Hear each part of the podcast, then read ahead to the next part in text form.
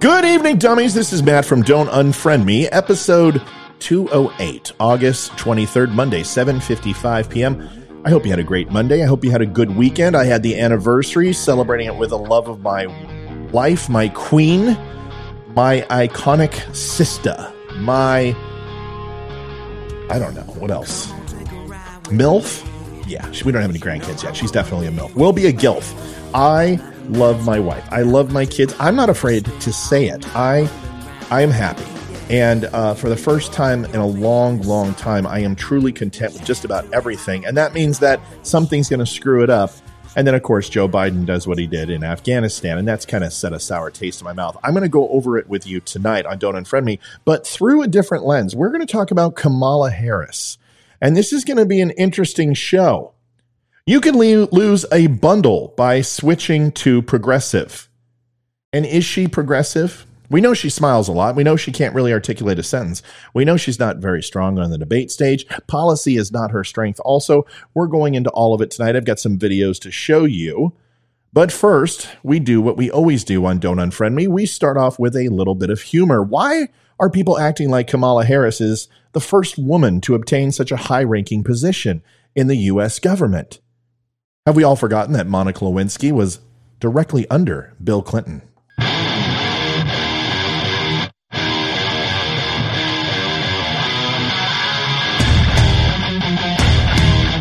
Recorded from an undisclosed location.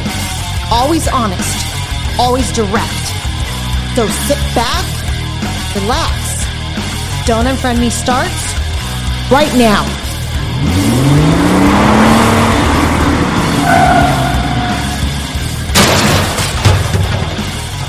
Forgot to tell everybody we are live, in case you didn't know, and I've been doing that lately. It is a fun thing to do.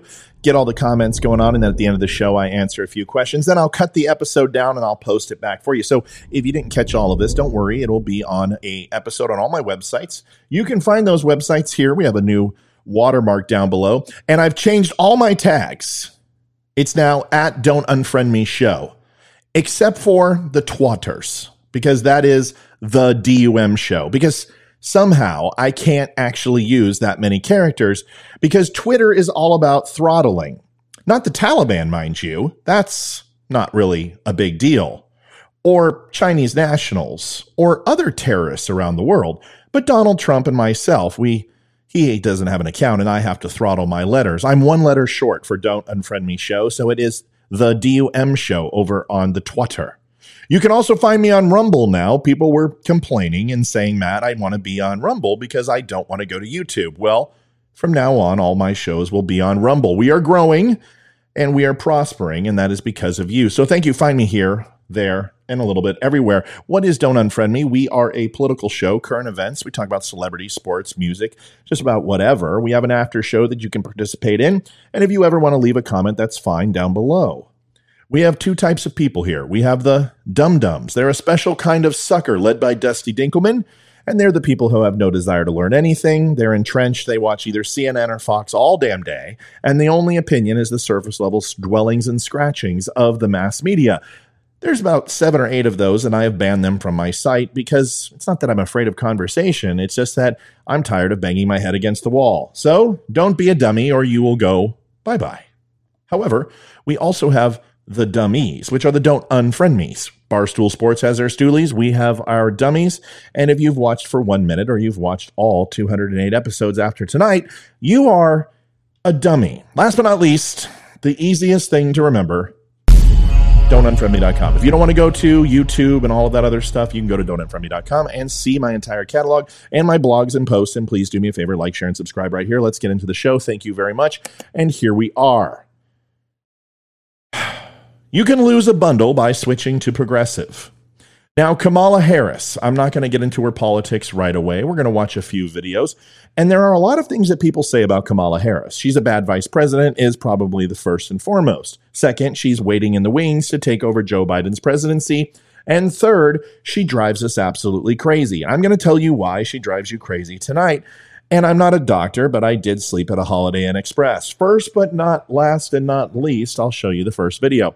She was coming off the tarmac, and this was the first major interview after the Afghanistan kerfuffle happened where we decided to leave almost 50,000 Americans and American supporters in Kabul as it was taken over by Taliban. As always, Kamala Harris, when she doesn't have anything important to say or she's trying to stall or filler, she starts to laugh. And I want you to listen carefully over the jet turbines what she says. What's your response to reports of Americans? Hold on, hold on. Slow down, everybody. um, I want to talk about two things. First, Afghanistan. We couldn't have a higher priority right now, and in particular, our priority is making sure that we safely evacuate American citizens, Afghans who worked with us, Afghans at risk, including women and children, and that is one of our highest, if not the highest priority right now. They're really showing themselves to do really well. Come on, man. Come on, Corn Pop.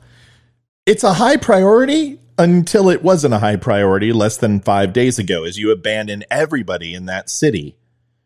But now it's a high priority. Here's the problem, and this is what people are saying is why are you laughing? What is up with the maniacal laughter? Why can't you say something and just realize that it might be time to be serious? So she starts cracking up, and then, okay, everybody, okay, everybody, now it's time to listen to Miss Kamala. It's hard to take her seriously. And I'll tell you why you despise her so much. And most of you have no idea who she was up until a few years ago. But now she is ever present in our lives. And I will tell you, you've known her for much longer than that. Trust me, I will get to that point at the end of the show. But to really make you understand why it's nails on a chalkboard when Kamala laughs, let me show you a compilation video. Nothing except Kamala laughing inappropriately at just about everything. I warn you, this is cringe, and if I start losing viewers, I'm still not going to stop it. Enjoy. What's your response to reports? That's not it. What's your response? That's not it. Don't you love it when it happens? Mistakes, folks. Here it is. Poor hubby. Poor hubby.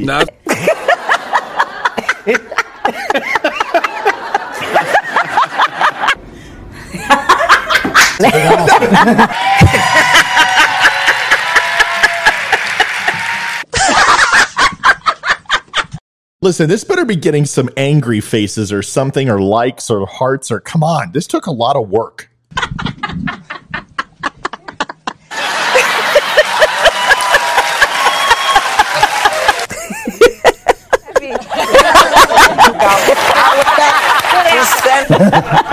He knows how to sell right there. Okay.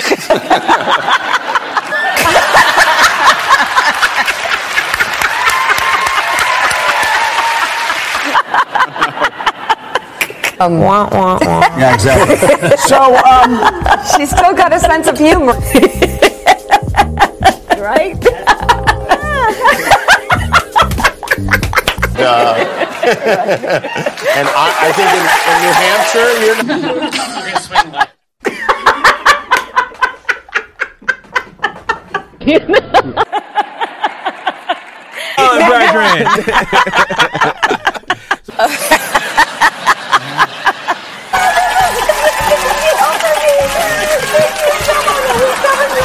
okay. So, joining us now. Folks, I'm growing as a podcaster because when that tarp came over, I was going to be like, well, there's another reason to put a bag over her head. I didn't say it.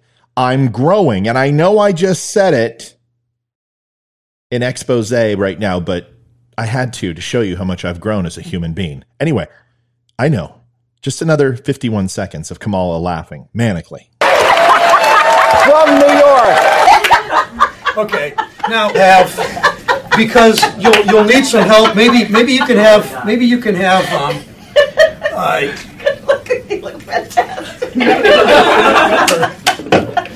no, uh, you know, maybe maybe. So,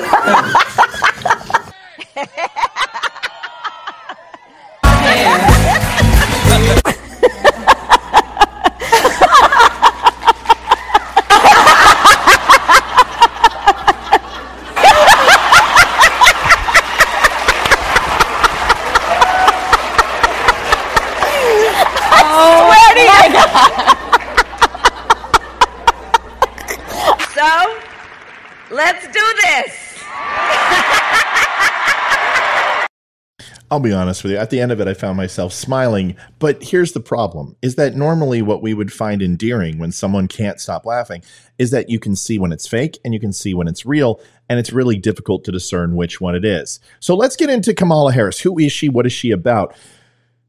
Why is Kamala Harris considered a progressive? Not only a progressive, but the most progressive senator, now vice president, in politics. And to answer the question, you first have to understand what a progressive truly is and what they're not. They want people to believe they're a certain thing, but truly this is what they are. Many people believe, though, as self proclaimed progressive politicians, hope they will see them this one way, that the term has some vague association with warm and fuzz notions of progress and innovation. It doesn't.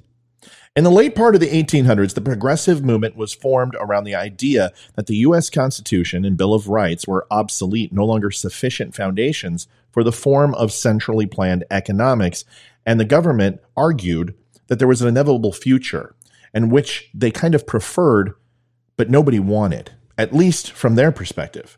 To achieve their goal, they believed they had to progress beyond the restrictions and limitations placed on the power of the federal government by the U.S. Constitution, and then flip the relationship from a government that serves at the will of the people to one that people served the government for their common good.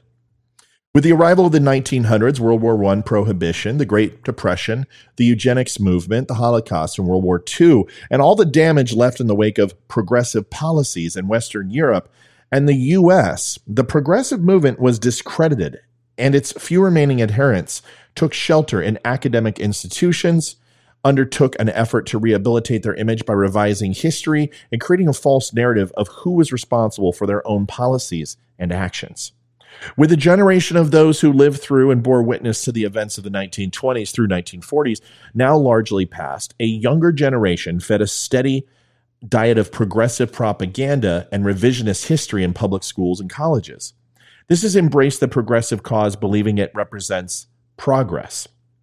Kamala Harris is a progressive because, like the founders of the movement 140 to 150 years ago, she supports proposals and programs that disregard the limitations of government, power set forth in the U.S. Constitution, and, the sub- and it subverts the individual rights established in the Bill of Rights to the will of the government, and that establishes and maintains and expands the fourth and illegitimate branch of government, the federal bureaucracy. And with that federal bureaucracy, Progressives believe that they reign over the three legitimate branches, and it dissolves the representative republic serving at the will of the people. The U.S. was founded, and that was replaced with this ideology by the progressives of an authoritarian federal system that controls every aspect of society, including the details of citizens' daily lives. Consistency in belief and the outlook is very important for a political candidate, but the standard is very hard to apply today. The world has become far more complex, and opinions on concepts evolve much quicker than ever before. Political candidates often change opinion if better information becomes available, but at the time, such changes should be an evolution, and the ability to change may be more important than ever having a candidate who is the most knowledgeable. Kamala Harris is viewed by many as a person not maintaining her own identity and changing it for self benefit. Others see her for not having empathy for others and feel these are not the hallmarks of a candidate they would have chosen. Claiming an identity and knowing nothing of depth about is really another worrisome sign of her features. Leaning in such a way ensures superficial judgment at best and inaccurate judgments in the long run.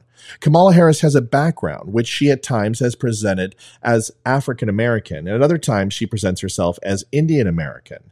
It is understandable as her father was Jamaican and her mother from southern India. She is the child of highly educated parents, but both her parents held doctorate degrees. From what is known, her mother intended on returning to India after completing her studies, but instead, life had another plan for her, and she was married, had children in the U.S., and remained there. Her parents separated when Kamala Harris was five and divorced when she was seven. Kamala Harris has stated, had they been a little older, a little more emotionally mature, maybe the marriage could have survived, but they were so young. My father was my mother's first boyfriend. Well, in 1963, this was not only the norm for someone coming from India, it would have been expected. Kamala Harris, however, when asked if she ever smoked marijuana, stated, Half my family's from Jamaica. Are you kidding me? Well, better than Bill Clinton's answer that he didn't ex- inhale. Her father would have a response for this. My dear departed grandmothers, whose extraordinary legacy I described in a recent essay on the website, as well, my deceased parents, must be turning in their grave right now to see their family's name, reputation, and proud Jamaican identity being connected in any way, jokingly or not, with the fraudulent stereotype of a pot smoking joy seeker and in the pursuit of identity politics. He has since delinked himself from this. What seems clear is that her identity is very much her own and should not be linked in any real sense outside of the United States. Kamala Harris is a prosecutor, assisted in incarcerating minorities, and her legacy shows hardly anything groundbreaking. And the push for her defense of elevating her stature in American society, Kamala Harris has done just that. Actually, three days into her tenure as California's first Indian American Attorney General, she backed a decision to deny Mr. Oberoi's, a, Sikh person of Indian origin, appeal for being denied a correction officer job because he refused to cut his beard, which, as Sikh by, by matter of faith, is not negotiable. Her campaign would state that she had her hands tied and was obligated to defend state clients. Many American Sikhs remain unconvinced by this. On the issue of Kashmir, Kamala Harris stated, We have to remind Kashmirs that they are not alone in the world. We are keeping track of the situation. There is no need to intervene in the situ- if the situation demands. India is a sovereign nation, and no nation has the right or real ability to intervene in the internal matters of India. She has not made similar comments about pro Pakistan lobbies or about the human rights situations for Hindu or Sikh minorities in Pakistan. And at the same time, she has not brought about the situation in Tibet or about Muslim Uyghurs in Xinjiang. Of course, the human rights situation, if it to be truly addressed, would also have to factor in the invasion of Iraq in 2003. Under the false pretext and narratives of weapons of mass destruction, and the later Arab Spring, which ended any possibility of secular governments in the Middle East for the foreseeable future. The history of Kashmir is a simple matter, as it, it, was a simpler matter as it was invaded by Pakistan in 1947 and joined the Indian Union as a result. It is not a hard concept to understand if you study the history of the region. Kamala Harris, of course, has attributes of great magnitude when it comes to rising in the U.S. political system. However, there is cause for concern, as it is apparent her knowledge about foreign affairs is not what many hoped for. Her politics, while leaning very far left, may indeed change to embrace the idea of helping minorities in the USA, as now she will not be constrained by representing a state and instead can help formulate national policy. Yet she's done absolutely nothing thus far. Her views on India may also change on the rise of China no longer being viewed under the Nixon Kissinger policy, which was designed to split the communist world and support China to have access to world markets and to become prosperous. Kamala Harris may indeed prove that she is up to the task, and that which seems to be indicative of voting learning politics was simply for the impetuous to have a chance to make change, which is its benevolent intent. Though her past record shows a leaning to doing more to make her career than any dedication to benevolent policies, judging the wind is a difficult task and sailing into the unknown a difficult situation to be in.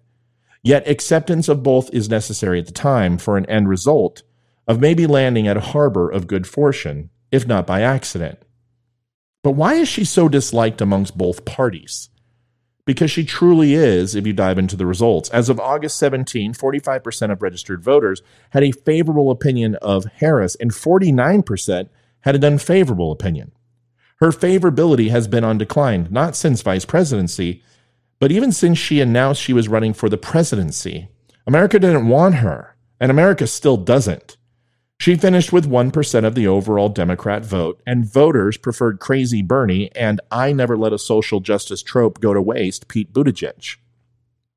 Now, I'm not going to go into the sexual comments and horrendous way in which people talk about her. I wasn't there. I do not know. And I find it sexist when people focus on the trivial and not the paramount. It doesn't matter if she used her feminine charm to gain power. We all sell ourselves in different ways, whether it be our integrity, our principles, or even our souls. In order to excel in this world, we all compromise our authentic selves at the very least, which is why this show is so refreshing for me. It's almost cathartic. There is so much bad in her policies and disposition that the nuance is almost arbitrary at best, and better yet, left to the morally indignant. But there is a viable reason to focus on her maniacal laughter, and no, it isn't sexism. I'm not talking about abundant happiness or jovial disposition. The real question is why does she do it? And is it too often? It may not be too often, but inappropriately timed? Absolutely. Any trained interrogator knows that nervous laughter of her type is generally preparation for a lie. She sometimes deploys it to say, Oh, how ridiculous, thinking it makes her coming denial sound more genuine. It does not to anyone trained. Other times, she uses it to buy a moment of time to think. When she is buying time, you hear the laugh and see her head rise a bit, breaking eye contact. Then she doesn't reestablish eye contact while she home and scams for a second. She starts her statement and reestablishes eye contact after her statement is developed. These are marks of someone making it up as she goes along. This type of behavior has a name, and it's called paradoxical laughter. It's an exaggerated expression of humor which is unwarranted by external events. It may be uncontrollable laughter, which may be recognized and is inappropriate by the person involved. It's associated with altered mental states or mental illness, such as man- mania, hypomania, schizophrenia, and other causes.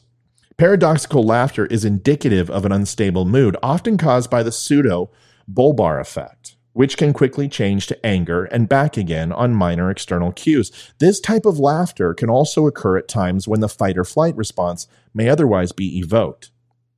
Now, we hear all the time that candidates are not of sound state, mind, and body. It questions their capability to lead and maintain the office they aspire to hold, but there is little to no evidence of this often and we lack the breadth of knowledge into candidates' personal affairs to know the entire truth. But the truth is, we have seen this in the past. Kennedy and his back, habitual habit of opiates, and the inability to stand most days. Reagan with his deteriorating mind and the inability to recall even the simplest of tasks at the end of his term. This is nothing new.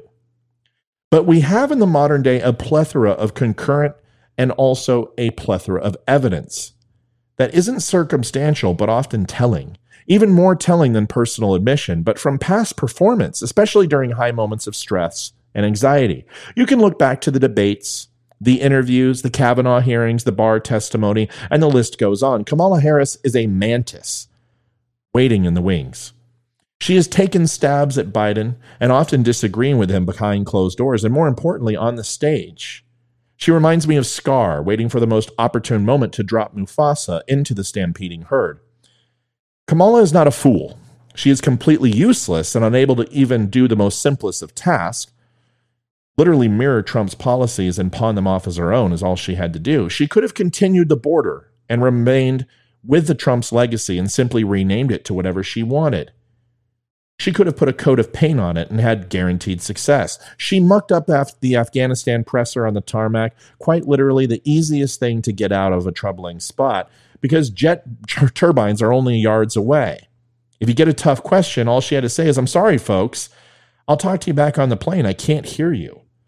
But before one word was uttered, she fumbled the ball, with all of the defenders running the opposite way. Do you think her envoy in China will do any better?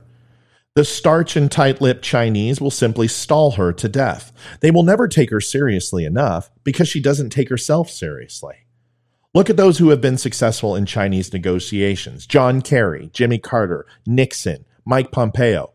Can you even create a better list for diamond producing sphincters after the proper placement of coal is in their posteriors? Never has a list of tight asses ever been assembled so eloquently. It comes down to this Kamala Harris lost her bid to the presidency not because she is black, or a woman. In fact, those actually propelled her to the front. She couldn't fundraise, and nobody would give her a nickel. The truth is, no amount of womanhood or ethnicity could get past the fact that nobody likes her. She has seen, and we have seen her many times before. The Biden ticket didn't win the election, the Trump tick ticket won it for them. America simply hated Trump more than Biden and Kamala. And of course, we can talk about the 50 million votes that were all mailed out, but we don't have to have that conversation quite yet. We've done it ad nauseum. But doesn't this somehow sound familiar? As much as America dislikes Kamala Harris and her phony display of part high school cheerleader and white collar switchblade hooligan, they even despised another person more with their peach blush skin doppelganger, her other persona. The real reason is simple, and it amazed me that nobody has made the correlation before. Kamala Harris is the African American Hillary Rodham Clinton. The major difference is, is that we don't need to see her steal government secrets, bribe and coerce her way into politics, leave Americans for dead, fail to really care about women's rights, and literally bury her own mother if it meant another donation to her foundation. Because we know full well that Kamala would do all of these things as well, with a maniacal laugh. And just as bone shrieking as her mentor, HRC. But with the inability to raise a single dollar for her own cause, unlike Hillary, and that is why Kamala Harris will never be president. Well, until she bites Biden's head off and devours his body. Folks, that's it for my show tonight. I hope that opened up your eyes a little bit about why America is not a big fan of Kamala Harris. If you would like to see more of Don't Unfriend Me, the only way you can do that is to like, share, and subscribe here. You'll be notified on YouTube, on Facebook when you subscribe, like, share, follow. When you do that, you'll receive when I go live or when I post a new post, whether it be a meme or whether it be an article or anything else, please do me a favor and do that now if you have not. Otherwise, I will go out like I always do every night. Veteran Crisis Hotline, 1 800 273 8255, press 1. VCL is an amazing organization. 22 veterans commit suicide a day. It's far too many. When we get around the holidays, it bumps up to 25. With the things in Afghanistan going on, veterans are feeling it more than ever. They need your help. Please reach out to a vet. Make that phone call. If you haven't talked to a veteran, whether it be a mom, dad, brother, sister, or just a friend, pick up the phone and call. If you can't do it, reach out to me. I will call with you. And if that doesn't work, you can go to my website on don'tunfriendme.com. Click on the VCL link in the top right hand corner. You'll be connected free of charge via webcam or your phone if you're connected to your computer. And if you are a civilian, they will also not turn you away. You don't have to be a veteran. Folks, I appreciate you sticking by. There's the website. That's the wrong one, but that's okay if you wanted to see it. I will be back tomorrow for episode 209. I appreciate everything you do. Thank you for sticking around. Dummies who are on live, don't leave. I will answer all those questions. I have quite the list. Thank you again for watching, and I will see you tomorrow. And I'll be back for more after show in just a second. Good night.